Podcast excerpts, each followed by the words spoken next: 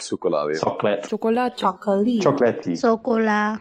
Hey, chocolate lovers! In continuation of the season two wrap up, I bring to you my full length interview with friend of the show, Sunita de Tourreil. Sunita is the CEO of the Chocolate Garage, and she was featured in two episodes last season. So, this is a longer interview than usual. In this piece, Sunita gets into the planning behind massive scale chocolate tastings, as well as craft chocolate advocacy and the importance of building community. I hope you enjoy listening as much as we enjoyed talking, and keep an ear out for another interview next Wednesday.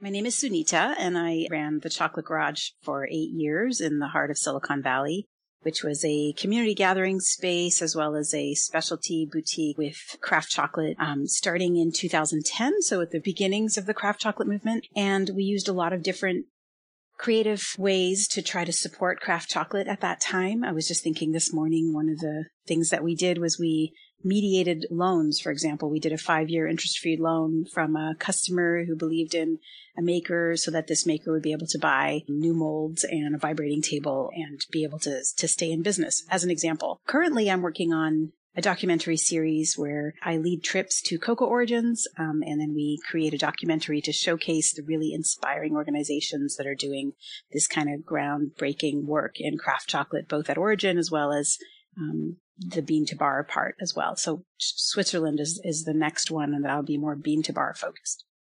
So, okay, what did you consider fine or premium chocolate before you got into or had discovered at all this idea of craft chocolate? Well, I guess I grew up, you know, with a pretty high bar mm-hmm. in the sense that my father was Swiss. And so I grew up in Canada, but was not eating like, you know, I ate the junky chocolate too or candy bars, but you know, we, we had a tradition of eating um, really nice chocolate when we had guests over. It would kind of be like the after dessert, there would be the espresso and the, you know, and the, the cognac. And then there would be, you know, a little square of chocolate. So like my dad would bring out, um, at the time it would be like Lindt or something like that, but it wouldn't be, it would be like a Lindt bar with a stuffing in it, like a Lindor bar, you know, Lindor balls, but a bar. So like that would be what I grew up with was at the time that was probably some of the best chocolate around. It so happened that my father was Swiss and would bring this stuff home and it would be like this specialty thing that we shared with family. So I guess I would say that before sort of starting to look at the developing market, at the time for me it was Dagoba. So that was the Frederick Schilling company that later got bought by Hershey's. I remember the first time when I was really trying to um, understand and train my palate, I bought the three single origin Dagobas. I'm not even sure those still exist, but there was oh gosh, a Costa Rica, a, maybe a Peru, and I can't remember the third right now. But they were they were in this really beautiful, like for the time, it was pretty advanced. This really beautiful cardboard boxes. I believe they were like sixty eight percent, um, and they were specifically, you know, talking about the bean and the, the origin. Um, and I thought, I'm going to sit down and I'm going to try to taste these and see if it's true that there's differences in flavor between these three. And just the practice of like sitting down and with a piece of paper and pen and like focusing on tasting was really interesting experience. So I guess that graduating from Lindt and Toblerone, I love Toblerone, such a delicious kind of junky chocolate, well executed. Um, graduating from that, I started to explore what was on the market in the United States at that time. And that would have been, you know, Dagoba and Scharffen Berger was the, the highest quality that was around at that time in the US you still do some corporate tastings, right?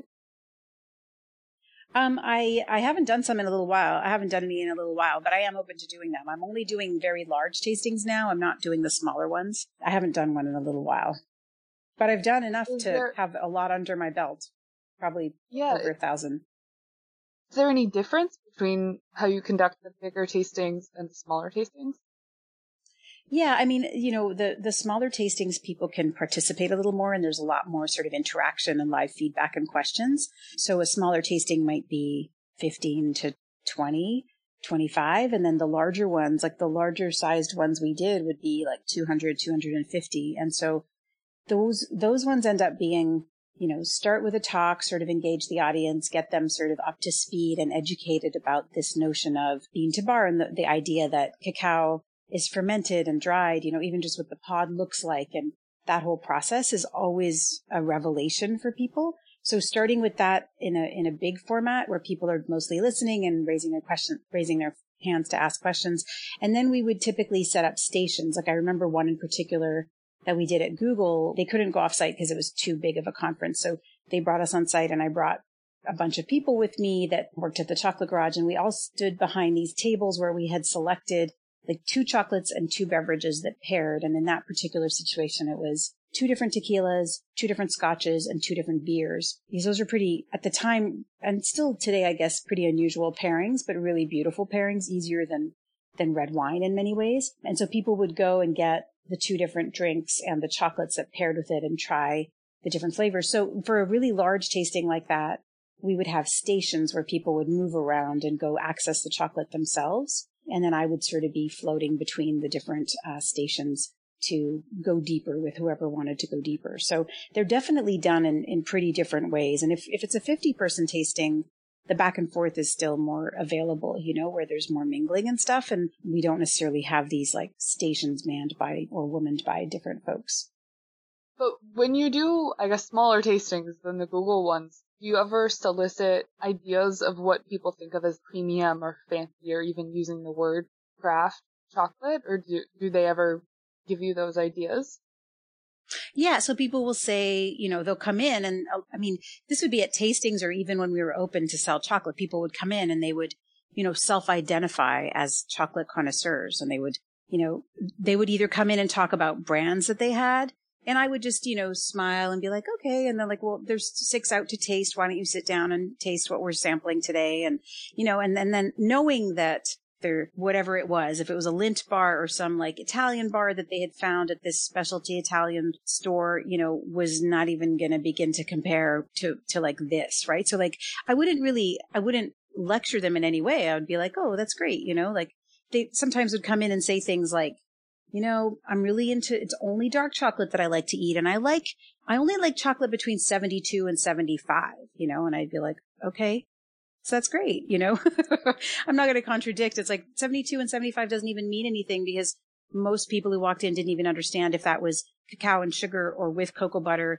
where the beans were from, you know, were they beautifully, you know, were they beautifully roasted? Are we using vanilla to cover up defects? Numbers didn't mean anything.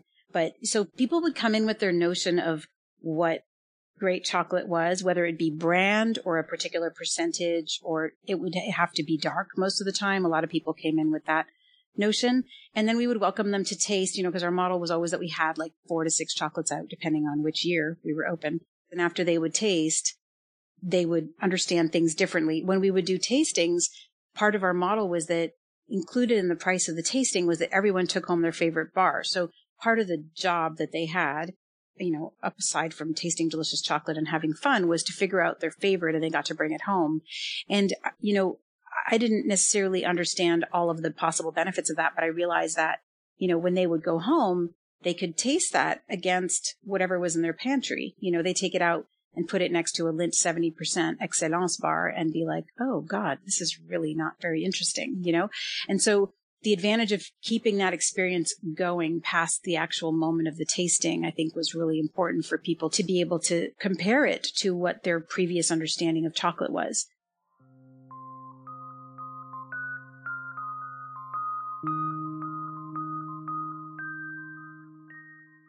I have this great little story of Jim who used to come to the chocolate garage. Early on at the chocolate garage. And he was, you know, this like, I don't know, 60 year old local physician and he would come in and taste the chocolate. He'd been coming in every Saturday for, you know, I don't know, four or five weeks, something like that.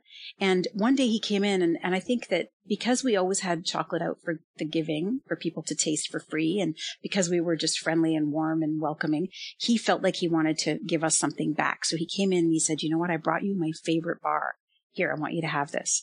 And so he gave it to me and I did the whole, like, I could just sort of take a look at it get a sense of like how industrial it was, flip it over, see the ingredients. And I was like, you know, judging the book by its cover, right? And I was like, oh, I have a sense of what this might taste like. And so I thought, you know what? I'm going to break it up and I'm going to put it out. And so like he sat down to taste the chocolates of that Saturday and I put it out on a tray and I was like, Hey, let's taste Jim's bar that he brought. Thank you so much. That was really sweet of you to bring.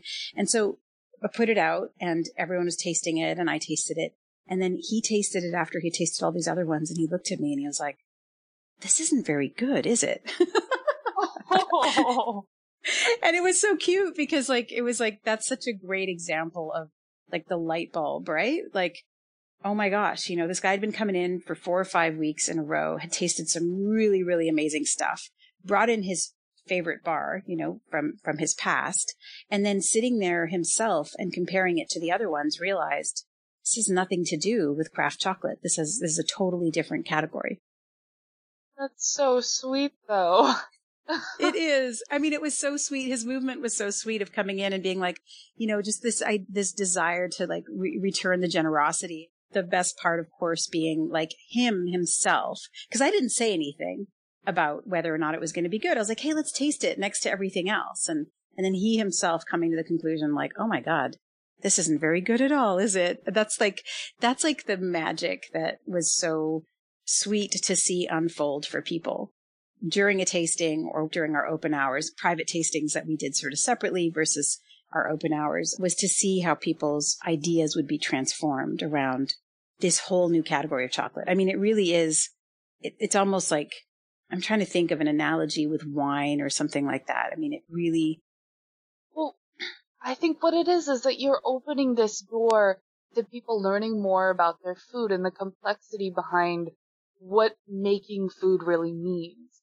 And then you get into like the accessibility of making food at home and like vanilla. Why do I like vanilla? Oh, why is there vanilla flavor in scotch? Oh, it's because vanillin comes from tree bark and uh, scotch is aged in oak barrels and it, it just, it opens this door that people didn't realize was there.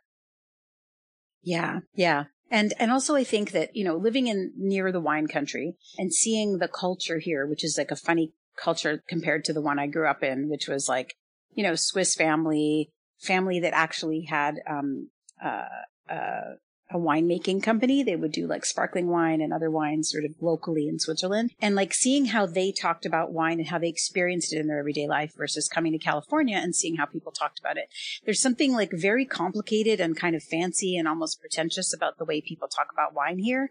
And in some ways, it's like people go to the wine country and they're like, okay, I'm, I need to be tasting like bit of mushroom and raspberry and tobacco and some minerality in this wine. And they like hear all this stuff and then they're trying to like find it in the wine. And I think for a lot of people, unless you're really doing that in a methodical way and really focused and noticing the flavors and training your palate, it's not very accessible um, to people. And so I think sometimes people just feel like, oh, well, what's all this nonsense? You know, like people talk about how much super, how superior this product is than than anything else, but in reality, um, you know, it's, it's just wine. I'm totally thinking of a Parks and Rec episode when, um, I don't know if you watch Parks and Rec, but where April, this like hilarious character is kind of presenting this wine and totally poking fun at it and like, and how ridiculous the whole hype is around wine. And with chocolate, I think it's easy for people to be like, oh yeah, sure, you know, this is just marketing. And sure, you say that this has like citrus notes and you know, jamminess and whatever, right? Like for a Madagascar bar and they're like, okay, whatever. But then they actually taste it. And that was like something that we did in our tastings is that I would have four different darks and I would explain, okay, we're going to be tasting this one. It's Camino Verde. It's very fudgy, rich brownie notes. And then we're going to taste this one, Madagascar from whatever maker. And it's going to be really like bright and sour and not bitter, but just really like fruity and red fruits and all that. And I would describe the tastes of the different bars, but I would then put them out blind, right? So they'd be like, there's this, you know, they would be labeled however, A, B, C, D, and people would taste them and then try to line up the bars to match the flavors that we had described, you know? And what was amazing is that because they were sort of doing it as a competition and kind of like trying to work with their colleagues and say, what are you talking about? This is the fruity one. They would get into this sort of real engagement around what they were tasting and trying to figure out which was which, it would be really apparent to them, oh my God, like it's so true, you know, like there are such stark differences between the tastes of these different bars. And I think it was what allowed people to really see this is not really this inaccessible thing that you, if you don't understand it, you can feel inferior because your palate isn't very good. It was really obvious to people and really accessible to be able to taste those different flavors and notice and, and then understand, oh, it's because the beans were carefully treated and carefully fermented and then they were really beautifully roasted and those flavors were retained, you know, to be able to have them express in the, in the finished bar. These tastings that you did and the tastings that are happening all around the world these days, it's a really good representation of the educational aspect that's really needed in the craft chocolate industry, which brings me to one a third question I've written down, which is basically what is the role of middle people in chocolate? Like it's not just farmers, chocolate makers, and consumers. Like it's so much more complicated than that. But that's sort of hidden if you're not thinking about it. Yes, yes, and I think that yeah, that's a, that's an interesting large question. I'm wondering how to answer it because you know there's all kinds of middle people, right? The middle people can be interspersed throughout the supply chain, and I think that sometimes it's appropriate and helpful to have middle people and sometimes the middle people's goals should be to put themselves out of business in my opinion like you know, maybe come in and help with development of infrastructure and various aspects of, of producing high quality cacao, but then remove themselves over time and just let that knowledge and, and experience sort of stay local and be managed by local people. And then you have middle people like, you know, bloggers or um, people who are out doing chocolate tastings and then pointing folks to where they can buy the chocolate or brokers. Um, you know, so there's there's a lot of different middle people. And so I, will speak mostly to my middle personing. Um, um, I think that, you know, especially at the time in 2010, there was like no mainstream journalism about craft chocolate really at all. So it was really up to the makers to build their market directly, like through direct sales locally, or to find the folks throughout the country, the rare stores that were selling that kind of caliber of chocolate. And at the time, you know, six or seven dollars for a for a bar, a craft chocolate bar was a lot. That was a really big stretch. And so as a maker, and I always felt like, especially at the time, like it's sometimes really hard to communicate the value of your own product because we're good at seeing what someone else is adding in terms of value. It's harder for us to really say, well, I'm going to charge $7 for this bar because like I worked so hard to make it and I've studied so hard and practiced so much to get to this place. And so I felt like it was so much easier for me to tell that story, like to listen to the early makers and hear and find out why a batch wouldn't get sent because it turned out it was under fermented and super astringent and unworkable cacao. And so there wasn't going to be a bar. Like to, to know the stories of what was going on for the makers and then transmit that to folks who were coming in to sort of deepen their understanding and their education around, around the bar that they were buying and, and what went into making it. And it felt to me that with the, especially the earliest makers I was working with, like not all of them were people who liked humans a lot or, or really wanted to sit there and explain, like they'd rather be making the chocolate rather than telling the, the beautiful, intricate story of how the bar got made. And so it felt like the educational portion, like sitting there and repeating a million gazillion times at every tasting, you know, what fermentation looked like and how there was first a yeast portion of the fermentation that was anaerobic and then the, the bacterial and just bringing that in in a way where I could tell my story and be my like geeky scientist around fermentation and how cool it is and stuff like that.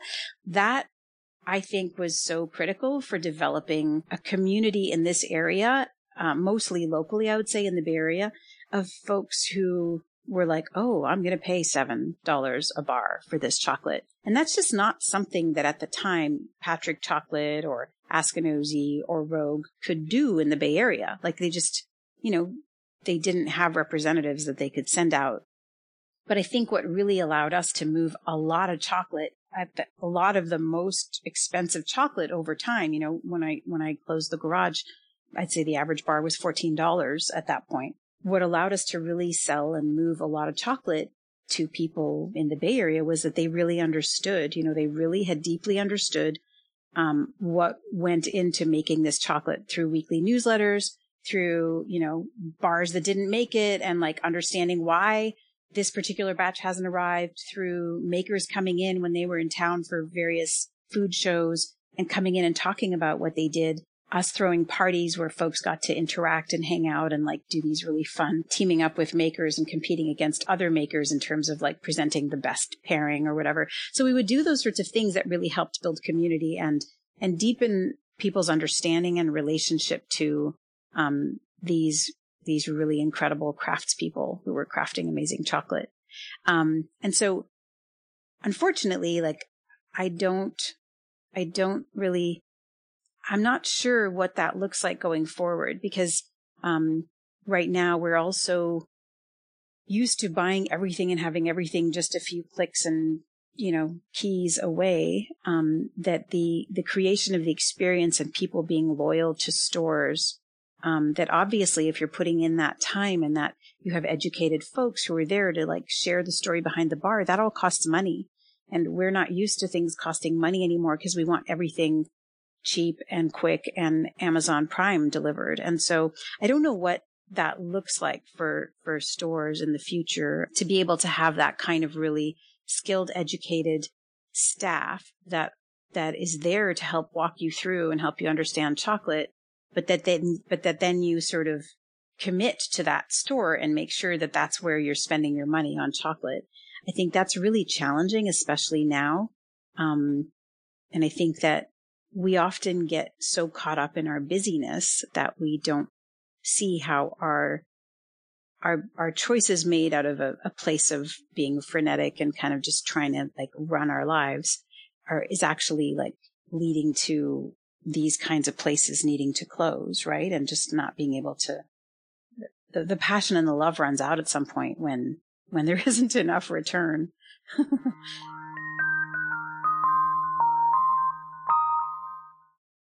to your point of the role of retailers, I think on the consumer end, that people think of establishing brand loyalty as chocolate brands, maybe even cacao brands to some extent. But it's hard for mm-hmm. consumers to feel connected to these retailers who have a, an incredibly important role in introducing people to chocolate. Any kind of specialty product, you're going to know where is the place that I'm going to go if I want to get like a, I'm thinking of a customer who used to come to the garage and he had like this beautiful handcrafted Panama hat, you know, and he's like, he knew everything about that hat and like a beautiful leather satchel or whatever, you know, like, I mean, there's people like that who really want to understand products and want to go deep. And then they, they take the time and build the relationship and develop trust with someone, you know? And so I think that in many ways there are places like that, but they tend to be really, really small. And then come the problems of how to make that business work and have the right kind of model so that you're able to be sustainable and make money. Yeah, I mean, you're still obviously involved in the industry maybe 15 years now? Yeah, 2004 is when I started. I started oh, in 2010, wow. that's right. So how have you felt your role change over the years, like before you started the business and then after now that you're working, focusing a lot more on the documentaries. How has it changed over the years as the, the industry has changed? I think early on with the chocolate garage, because it was such, it was, it was so challenging for folks back then to get their really high quality, expensive in quotes at the time, you know, six, seven dollar bars out to the market and sold. It feels like at that time, what was needed from my point of view was a model that engaged the whole supply chain. Like, can we get customers to be more than customers? And so I felt like my role there was to, you know, we developed this program called Future Chocolate where people would have prepaid tabs. So they put money down and then the bars would be a couple dollars off if they had a, a tab like that. And there was advantages to that. Some that I, I anticipated and some that I didn't. Like I would know anyone's history and I could be like, oh, the, the, bar you bought two weeks ago, let me look it up. And I would be able to like pull that up because we had this software program that we were using to like track everyone's money balance as well as what their history was, right? So there were those advantages, but then realizing also that people then felt like if they were at Whole Foods and they needed some chocolate, they'd be like, well, I just spent $250 on my tab at Chocolate Garage. Like, why would I? I'm not going to buy anything here at Whole Foods. I'm just going to, you know, go use my my tab at the chocolate garage. So there was this loyalty portion. And then there was also the portion of like, what are we doing with your money while you spend it down? Because our highest level was 500. Um, what are we doing with the money is that we're taking it and we're financing, you know, Patric chocolate to make this special new bar, blood orange, you know, a 66% dark chocolate with beautiful um, blood orange essential oil from Mandy Aftel, right? So like we would help create these bars that got our customers super excited because they're like, oh my gosh, I participated in this. This is like a, a crowdfunding of sorts where my money helped make this possible.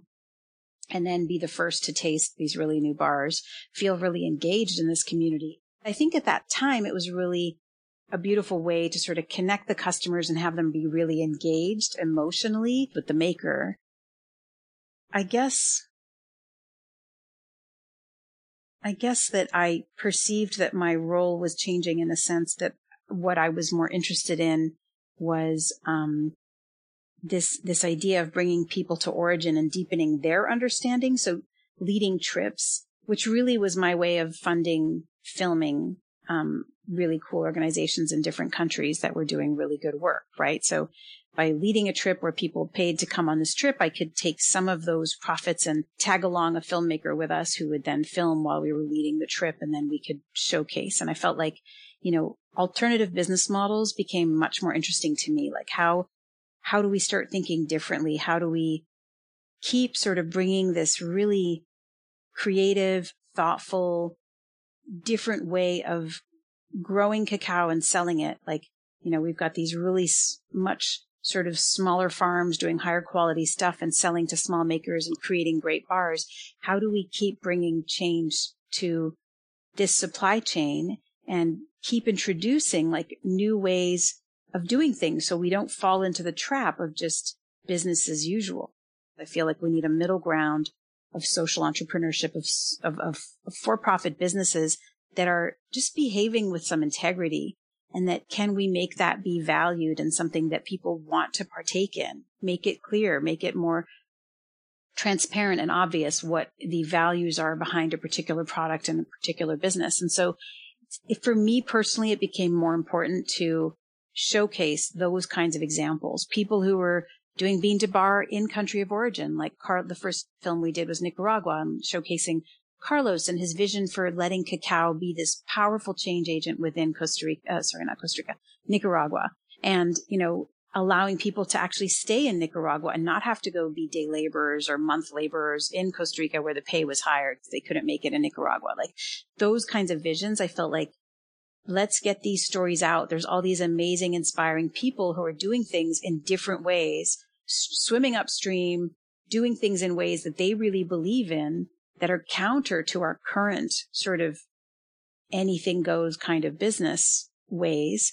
And let's showcase those because we want people to at least know about them, support them, buy their products, care, see that other ways are possible, maybe spark ideas so that people are like, oh, well, I'm going to try to bring some of that into my business and, and do something that's actually more thoughtful and more caring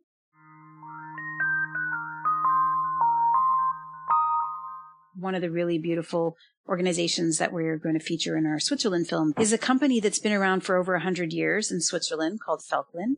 And they are, they have this really unusual model where they're a third owned by the two sons of the original founder, a third owned by the employees of the company, and a third owned by the town that they're situated in. And like, just saying that to people and even just myself thinking about that, it's like, that's just unco- like not comprehensible for us as, as a concept. Like, why would the town have a stake in where the company is?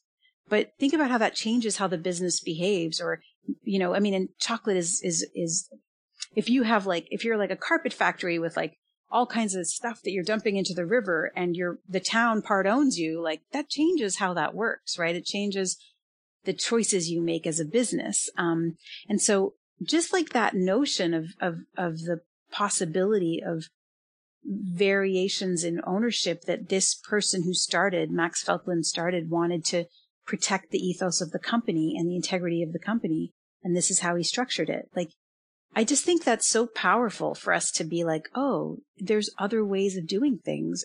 So I think that that to me has become so interesting. And especially when organizations like that are small and don't have a large voice.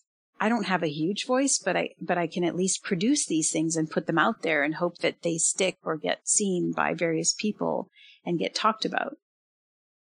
So one thing that you said earlier was you kind of went through this evolution of not just the chocolate garage, but like pre and post TCG. And it, it seems to me that you threw all these different things out there as well you should when you're starting in a new industry. But nowadays I'm seeing a lot more people who are really focusing on one thing. And it seems like people have sort of niched down. Hmm. It's really interesting. I think, I think that in many ways it makes sense to try to focus your energy. If you're coming into the chocolate industry and you're thinking about how to participate, it makes sense to do one thing um, and focus on how am I going to make this work, whether it's going to be a subscription box or leading tastings. From my point of view, if you have a brick and mortar, a space that you're actually using to sell chocolate, um, some things just naturally all go together. Like, for example, if someone asks me to do a tasting right now, now that I've closed the chocolate garage, I don't have thousands of bars in my storeroom ready to go that I could pull. If I'm going to do a 200 person tasting, that's all the bars for tasting actually being broken up and used for tasting, plus a bar per person, which is another like bringing a few hundred bars so everyone gets their choice, right? So if someone asks me now to do a chocolate tasting for 100 people, it's very expensive for me to do it. I need to source the chocolate. I need to be really thoughtful. Like there's no wiggle room because I don't want to be stuck with a bunch of bars at the end, right? I've got to be thoughtful about what I order. I got to pull it all together and, you know, like find all the pieces that I bring with me to go to the tasting. So all the gear I use, the tongs, the plates, the, the tablecloths, the, t- you know, all that stuff, right? Like now it's much more costly for me. So at the time when I had the store that was selling the chocolate, the people coming in every day, it was almost like a wasted opportunity not to do team buildings and lead tastings because I had everything I needed. Right. So I think that it's a bigger commitment. It's a hell of a lot of work and you need to have a lot of energy to be able to like hold all those balls in the air, but they all kind of work together really beautifully.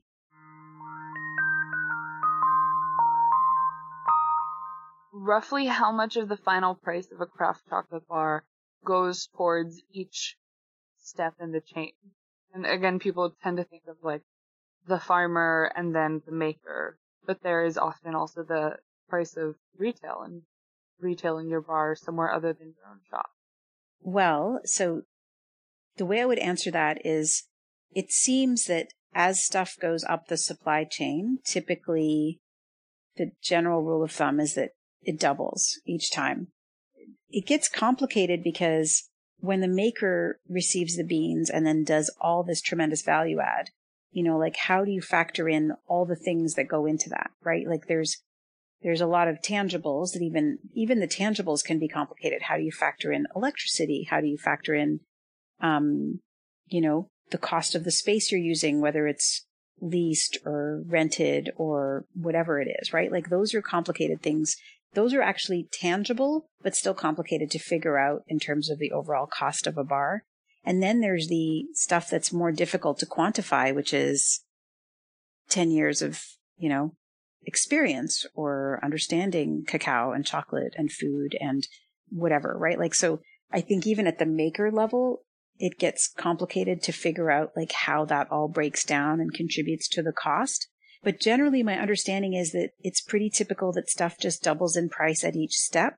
So when a maker sells you a bar at $7, as a retailer, you would double that price, right? So you can, you, you know, it costs you $7 to buy the bar plus whatever the shipping costs were. And the window in Northern California for having to ship with ice has just gotten bigger and bigger over the years. So you know, when I would get a large shipment from Patric Chocolate from Missouri, basically from sometimes as early as March, because he's very protective of his chocolate, understandably, March or April through September, October sometimes, it would require styrofoam and ice and very heavy packages. That is what costs a lot, is the heaviness.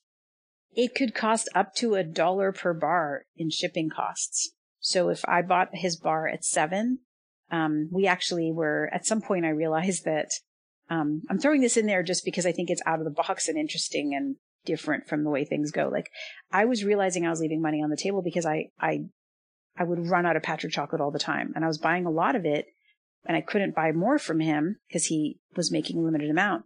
So at some point I was like, why don't I just offer to pay him a dollar more per bar just because I can sell them and I'm literally losing money or not converting chocolate into money by not having enough supply. So I started paying him more for his bars so that he would sell them to me, which is legit. Anyone can do that, right? It's like a chocolate maker's dream.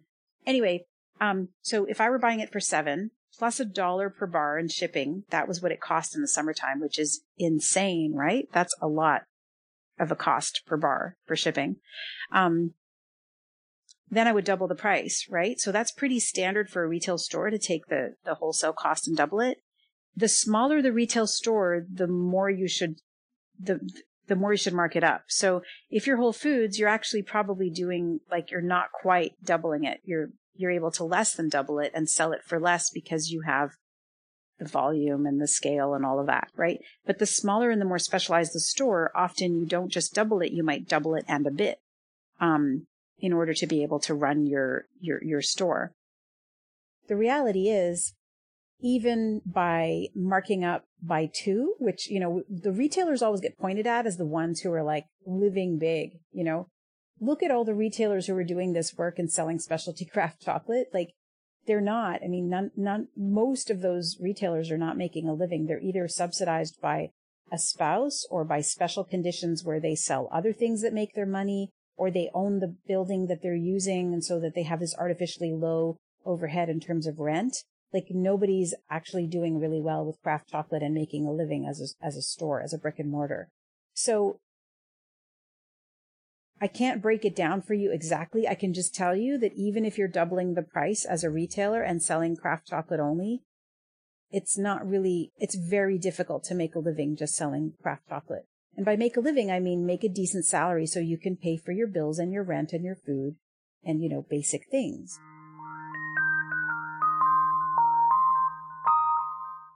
Well, I mean, I wrote this down earlier and it, it basically, your role by definition is to promote these chocolate makers and it breeds this loyalty for these chocolate brands much more so probably than the retailers um, mm-hmm. So, for example, if someone bought a chocolate bar from the chocolate garage and then gave it as a present, that person would have no idea of who you are or your stories that you're telling, but they would know that, oh, this is a good chocolate bar.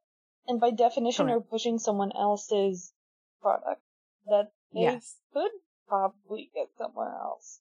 Yeah, they could go direct to maker. I mean, and that was again part of the reason why we did exclusives. Like you can't find the bar anywhere else. So you need to come to us. And not because we're trying to trap you, but because we're actually really doing good work and supporting the makers and putting our skin in the game, right? Like putting money on the line to buy whole batches. So then we put a sticker on the bar that says exclusive to the chocolate garage. Like that's a way for a brick and mortar shop or any real person, like even like, um, a, a box, a subscription box. Um, it's a great way for people to differentiate what they're doing, right?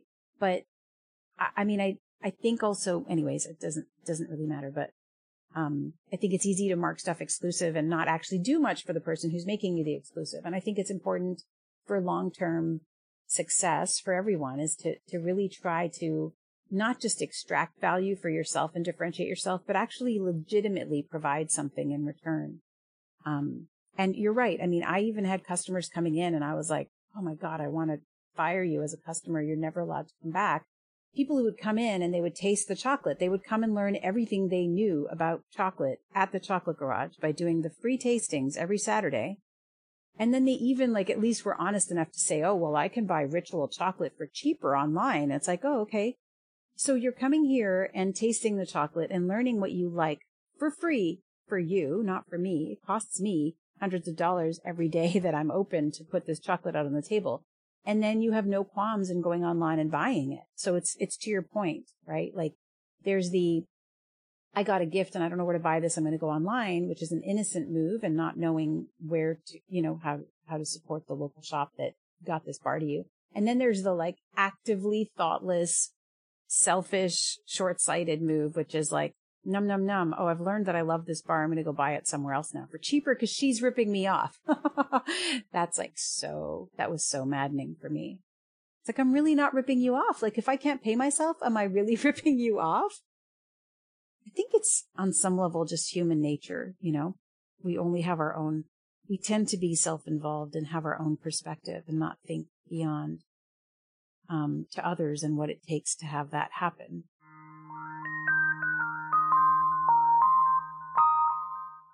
It's only after the fact that I'm able to look back because we moved an insane amount of chocolate in five hours a week. Most of the time we we're open only on Saturdays, sometimes Wednesdays. We moved ridiculous amounts of chocolate. And I think that the reason we did that, there's a, there's a, there's things I don't even understand that were just totally intuitive and that I think customers didn't understand. Like I would get peeks into it. I had a customer come in once and he was waiting to, to do checkout with me and I was talking to another customer and I was explaining this is future chocolate. You know, like you can have a prepaid tab and then it's a couple bucks off each bar and da da da. And he was just listening and waiting patiently. And like, honestly, he was waiting because as we did checkout, we got to catch up and I'd hear about his kids and, you know, and so it was a relationship that was there that happened during the boring transaction. And so he was waiting patiently. And as the person was considering it, he kind of like stepped in and said, you should totally do future chocolate. you know, Sunita is part dealer, part therapist, and part, I forget what the third part was, but there was a third part. And I just, I remember him saying that and I was like, oh my God, you know, this is like a tech guy who's like pretty skilled and, and more socially skilled than a lot, but I didn't know if people don't always understand why they do things. Like he may not understand why he came to the chocolate bar, but he was really clear. He's like part dealer, part therapist, and part, I forget, like maybe educator or something. Magic. Yeah. And the therapist is the part of the man, like he calls it therapist. It's like the magic was that it felt good to come in and be known and be like, Hey, you know what? Sam, I have this special bar for you that you wanted. You know, I tucked it away for you. Like that feels really good, right? Cause you're known and your, your, your, um, preferences are known and, um, you feel special and I know your name when you walk in and I know about your kids and I inquire about this and that or whatever. Like that's part of the magic and the whispering, I guess you would talk about, right? But that's like even beyond the chocolate. That actually has nothing to do with the chocolate. That has to do with like deeply seeing people and connecting with them. And being not, a good local business owner. Yeah, and not as a tactic. Like for me, like of course it can be a tactic and I would advise people to use it like it, but the more sincere it is, the stronger a tactic it is. And for me, it wasn't even a tactic. It's like, I just love humans. And I didn't love the customers who would then go shop online. I don't love them so much. But generally, I love humans. and so I'm just showing up and being like connecting with them. And I think that's the chocolate whisperer part, I think, right? And it's not actually related to the chocolate. It's something much larger and intangible that I've only really come to understand over time, like later.